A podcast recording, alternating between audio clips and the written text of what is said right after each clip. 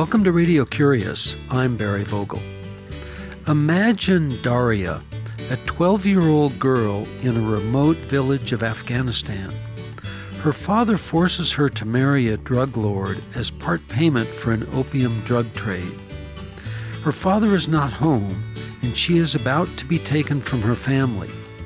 Desperately, her hands trembling, she implores you, a complete stranger, please don't let him take me.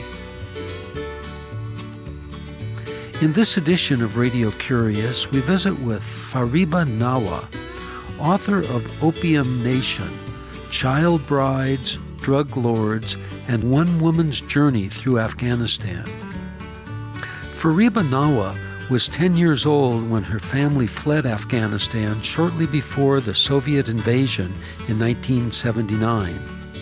18 years later, Fariba Nawa met 12 year old Darya when she returned to her native Afghanistan as an Afghan American investigative journalist. Her book tells Darya's story and reveals what the Afghan opium drug trade is doing to her native land in the midst of war.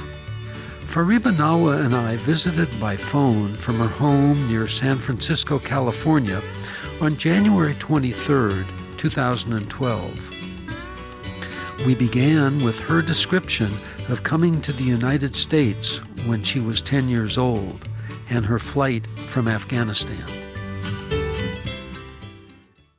I came here when I was 10 years old to the United States, and I started out in the fourth grade.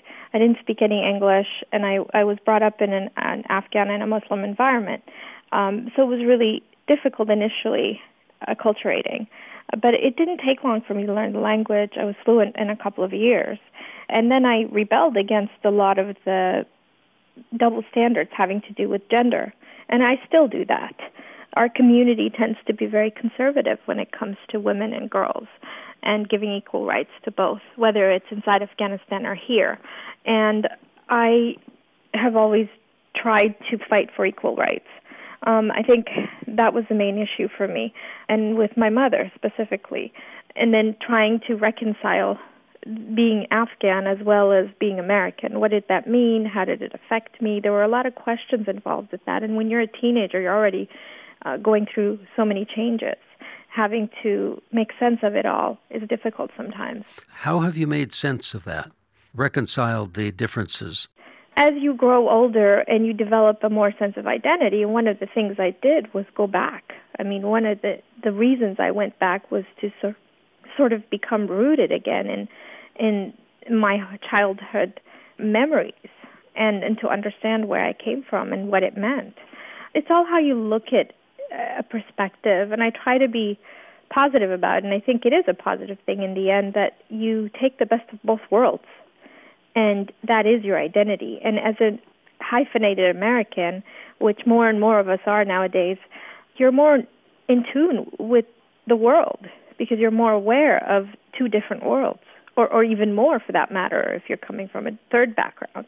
But I was, I, I always felt like my one foot was in in the Afghan culture and the other was in American culture, and in many ways they're similar. But the differences now I see the differences as something that I can learn from rather than be afraid of. Whereas before, when I was a child or when I was a teenager, I didn't like it. I wanted I wanted to be like the American shows. I wanted to be the family and family ties or growing pains because they seem to have such simple lives, whereas our life was much more complicated. Can you share with us your insight as to the roots from a Western culture perspective, the extreme gender separation and distinct gender roles in Afghanistan?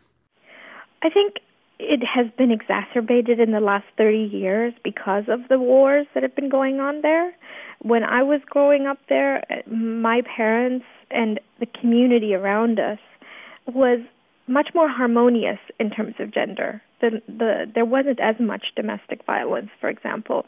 Things have gotten worse over the years because the society has been emasculated. So we have to keep that in mind. That that is the context we're talking about in Afghanistan. But I think it's also important to remember that we get a lot of news coming out of Afghanistan about violence against women, and it's not the only place that happens, and that happens in the United States as well, that happens in developing countries as well. But Afghanistan is a specific case because of these this ongoing wars, and also I don't think that it's culturally misogynistic, but I think there are certain traditions and norms that have been perpetuated over the years, which basically adhere to the division of labor. Women are the caretakers, men are the providers. And if there's any kind of rebellion against that, it seems to cause problems. And then education for girls has been a constant struggle for women inside Afghanistan because more conservative societies or more conservative communities inside Afghanistan think that it's something bad. What is bad about it? They think that girls who go to school will become morally they will become morally corrupt. That that is the view, um, and some people think that they will become infidels. Um, often, you, religion is used as a way to close the door for girls in every way. It's a wrong view of religion. It's not the. It's it, it's a very misogynistic interpretation of religion, I would say, and it's a successful. It, it is able to keep women from moving forward in many ways. So, then comparing this to what you said a few moments ago about how the gender separation has become more strict in the past 30 years, what's the cause? What happened 30 years ago and continued? 1978, there was a communist coup that began the destabilization of Afghanistan. And then the subsequent Soviet invasion and the United States support of the Mujahideen, Afghanistan became a proxy of the Cold War, and the last proxy that basically led to the fall of the Soviet Union. But Afghanistan, throughout its history, has been a pawn for other empires to fight their battles. It's a buffer zone geographically, it's a landlocked country. So the people of Afghanistan, there has been a period of 40 years of peace under the monarchy of King Zahir and I think my parents and, and grandparents were able to live in that golden era of peace. But outside of that, it has historically been the victim of wars, basically. Both before and after the golden era under King Zahir. Yes. After the golden era, there has been one war after the other, It's starting with the communist coup, then the Soviet invasion, then the Mujahideen civil war, after the Soviets' withdrawal, and then the Taliban and the civil war with the Mujahideen and the Taliban, and then the U.S. intervention and NATO war against the Taliban now. So in the last 30 years, there really hasn't been a break for people. In some areas, it's it's more secure than others, but the threat of war is always there. In your book, Opium Nation Child Brides, Drug Lords, and One Woman's Journey Through Afghanistan, you talk a lot about opium, the current growing of the opium plant. Can you put that into a perspective, a historical perspective, considering that the Silk Road ran through Afghanistan, Alexander the Great was there, Marco Polo was there, and still it's an issue? Yeah, I, I think opium has been traded along the Silk Route um, and used as medicine uh, throughout history. But the first time it was uh, cultivated in Afghanistan, it was during the 13th century under Genghis Khan when he conquered Afghanistan, or back then it wasn't called Afghanistan. And the cultivation was primarily consumption in contemporary history for Iran, but it was contained. It was a contained problem. It did not run the country. In the 1950s and 60s, the United States and the Soviet Union were competing for Afghanistan's loyalty, and in terms in through aid projects, through development aid, and the United States picked up an area called the Helmand River Valley. Many of your listeners have probably heard of Helmand Province because that has been the front line in this war. And the Helmand River Valley was a very fertile area where crops were grown, crops such as wheat and cotton. And there were engineers, American consultants sent to this area to evaluate the soil and what kinds of crops could go there because the United States wanted to encourage mass production of crops.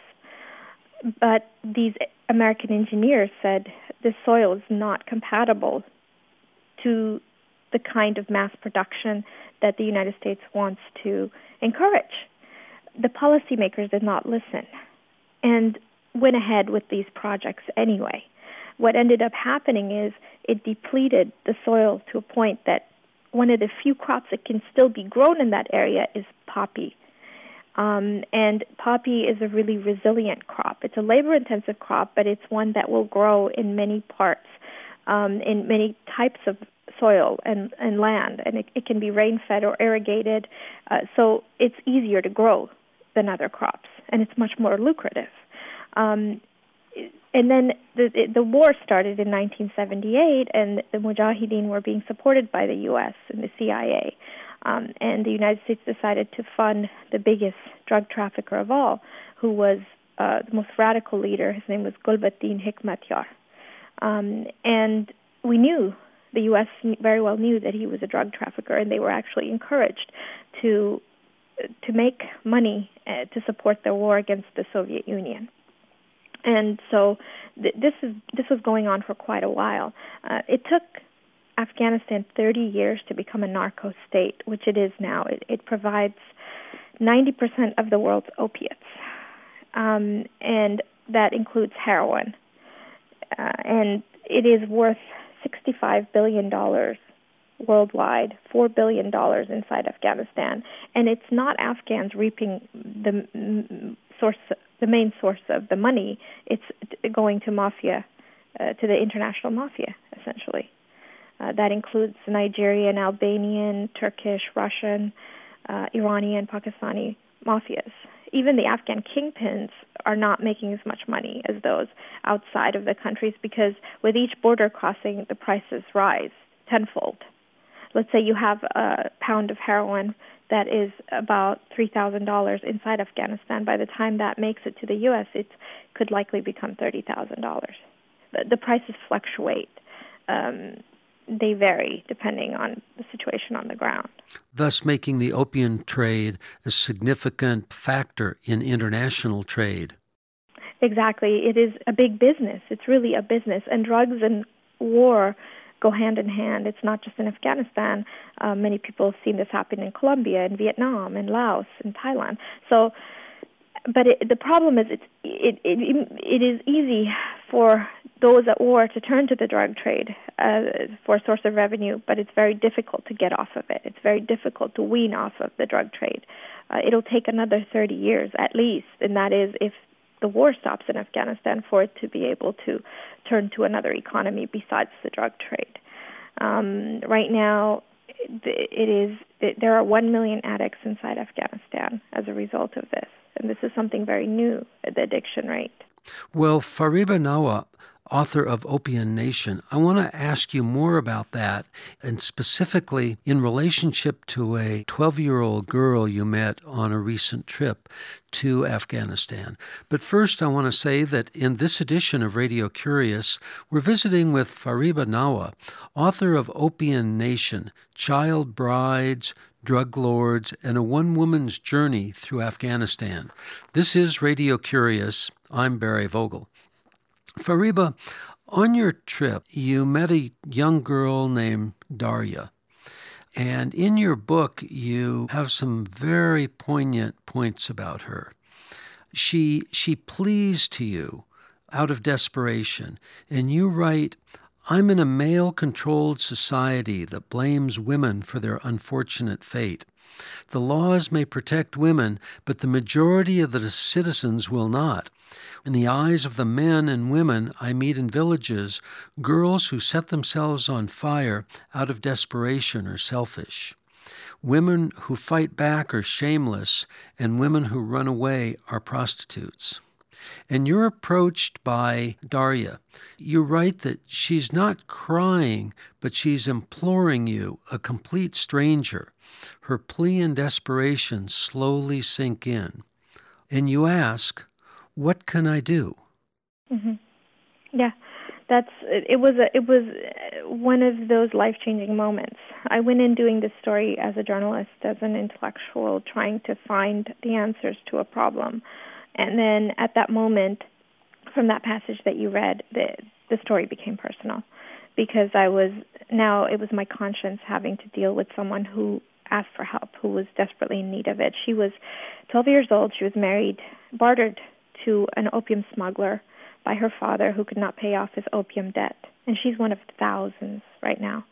Um, and the man that she was married to, she had never seen him before. Um, he was he already had a wife and eight kids, and he basically needed a servant in the house. A slave. And essentially, yes, a slave, because she would go to to another. Uh, she was going from Herat, which is a Persian-speaking, um, fairly advanced uh, province on the border of Iran, and then she was going to be taken to Helmand province. And Helmand now is very different than what it was 30 years ago. Um, and she was going to be taken to a village and basically uh, asked to do housework for the other wife. And obviously, she didn't want to go. She also didn't speak the language. She spoke Farsi, and uh, the man she was marrying spoke Pashto. Uh, there was no communication between them at all, other than fear. She was afraid of him. And uh, she, what made her different is the fact that she was fighting back. Many of these girls will just do what they're told, that they accept their fate. But this young girl was feisty. She she had a spirit about her, and I liked that. Uh, we immediately had a rapport, and I think she felt comfortable enough to ask me for help. So really, this book is about um, the fact, you know, is about that relationship that I have with her and my um, soul searching and how I can or can't help her. I go in search of her to Helmand province and I try to find her because eventually the husband takes her away and her mother asks me to go find her. And um and and this is really the journey, one woman's journey through Afghanistan.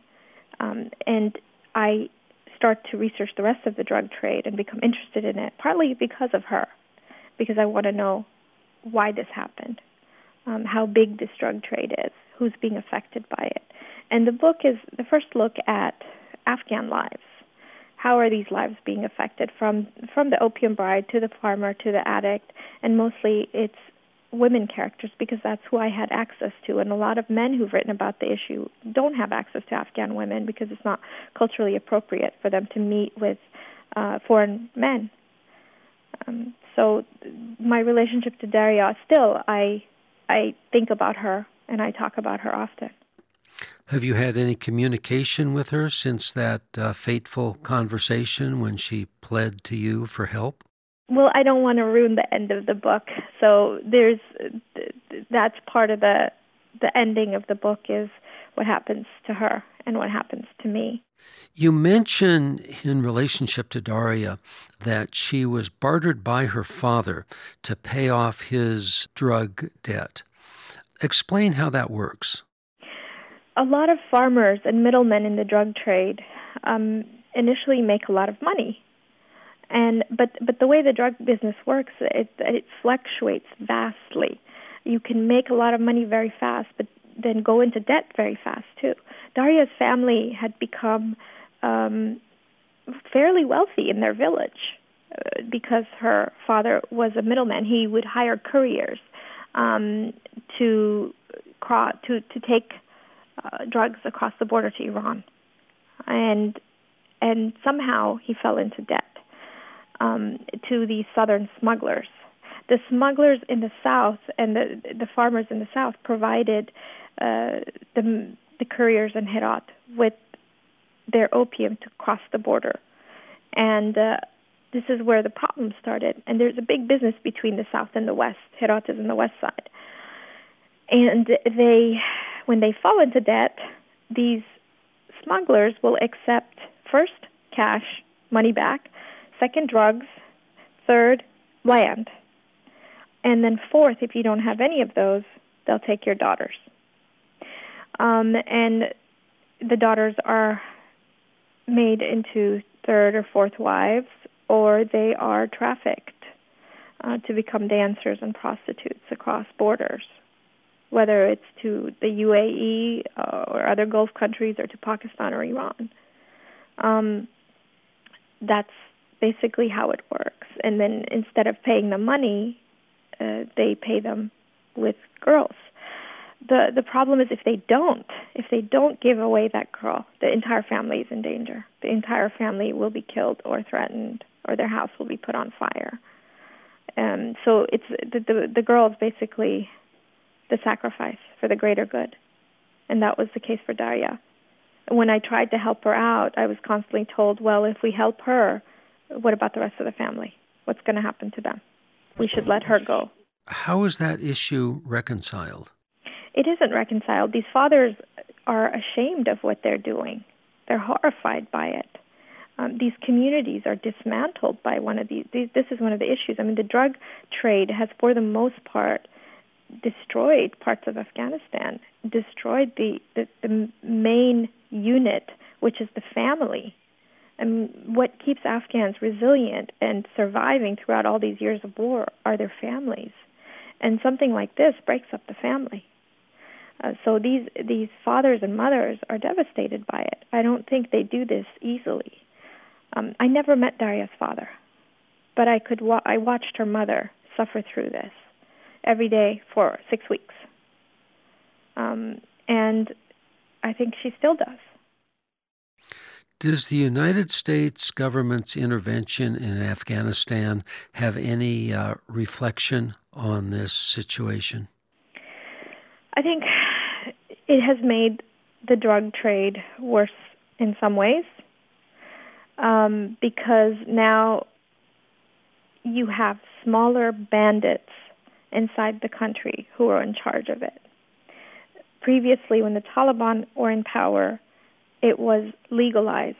Um, they banned poppy production at some point in 2000, and they did it very successfully. But trafficking and processing was still legal, and that's where the money is. It's not in the farming um, the the good thing about the Taliban was that they had a united voice, and they did it through draconian measures. They did it, uh, but they did it. They were able to get a lot done. Um, once the Karzai government came into power, the U.S. made friends with a lot of the drug dealers, whether it was Taliban or it was the former Mujahideen, because the goal was not. But the goal, the, the primary goal was to fight terrorists, and these drug dealers were informants who would give information about terrorists. Um, and then production went up from 4,000 in 1999, 4,000 tons, to 8,000 tons in 2007. Um, there have been many millions of dollars, billions, spent on counter narcotics. In some areas of the country, it has been successful, uh, but on most areas, it has not because there were so many mistakes made uh, from uh, from forced eradication of, of farmers' crops to uh, to not training police officers and others who could who could uh, take part in law enforcement. The other problem is a lot of the people that we propped up in the government and install, installed are drug dealers themselves. In this current government, every echelon of the current government is involved in drug trafficking, and almost and people who are clean inside the government are in danger. Those who do not help or look the other way uh, or protect drug tra- traffickers are in danger. And I write one chapter is about these two uh, counter narcotics agents who try to fight this drug trade but end up losing their lives for it. What happened to them? They were basically used as bait by the Taliban. Um, the Taliban wanted to send a message to the counter narcotics police and say, "Don't come into our territory. We're going to kill you. You don't have any power here." Um, they they were told by the counter narcotics police inside Afghanistan um, to identify a house where drug a drug deal was going to occur in Helmand province, and both of these guys were from uh, were coming from Kabul. They were the best and w- uh, most well trained police officers, and they were undercover agents. Um, when they go to Helmand province, uh, they the the person who was supposed to be helping them turned out to be a double agent and actually uh, was their enemy and he turned them into the Taliban, and they were executed. But it's a much more complicated story than that, um, and it's in the book. Um, it's in Opium Nation. uh, and, and explains the complexities and the tribal links and the, the cross-border issues that involve the drug trade. I think it's a really um, poignant and telling story. Uh, in this one story about these two police agents, you'll learn a lot about the rest of the drug trade and how it works. And that's why I chose to um, uh, focus on these two men. In your opinion, does the drug trade have a connection to international terrorism? Absolutely, yes. I think Al Qaeda still does and uh, will use uh, drug money to fund its own agenda and its uh, operations. Everybody is involved in the drug trade who has money and power and guns right now in Afghanistan and its bordering countries. It's a business. Well, Fariba Nawa, author of Opium Nation, I want to thank you for being with us on Radio Curious. And before we close, can you tell us about an aha or eureka moment that has changed your life? I think it's the moment that Darya asked me for help. That started me on a five year journey to risk my life and write this book. Is there more to the journey? The, this book itself was not just a book an author wrote, but really a, a lifetime's worth of work. It's a memoir as well as um, a reportage about the drug trade. And I think the fact that it's finally out and people are reading it is my eureka moment. I can go out there and say, I made it out of this country alive and well, and in some ways a lot more whole than I was before I went in. I know who I am a lot more, and I feel more at peace with myself as an Afghan American. And can you share with us what you would like to do with the rest of your one precious life? I'd like to be there for my kids, make sure they're safe and protected.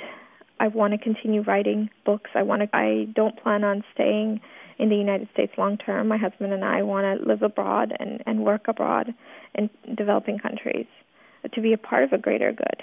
I, I am much more useful when I'm living in Afghanistan or Pakistan or Malaysia than I am here. And finally, Fariba Nawa, is there a book that you can recommend to our listeners? One of the books that I'm enjoying reading right now is called Day of Honey, a memoir of food, love, and war. And it's about this American woman married to a Lebanese journalist and she goes to Iraq and she discovers that people have to eat even if they're at war. And it's a really beautiful story, a memoir about the people of Iraq and, and their lives. It's funny, it's witty, and it's an enjoyable read. Fariba Nawa, thank you very much for being with us on Radio Curious. Thank you for having me. Fariba Nawa is an Afghan American journalist and the author of Opium Nation Child Brides, Drug Lords, and One Woman's Journey Through Afghanistan. The book she recommends is Day of Honey, a memoir of food, love, and more by Annia Ciezadlo. There are over 500 editions of Radio Curious on our website, radiocurious.org. They're free to listen, download, and share as you wish.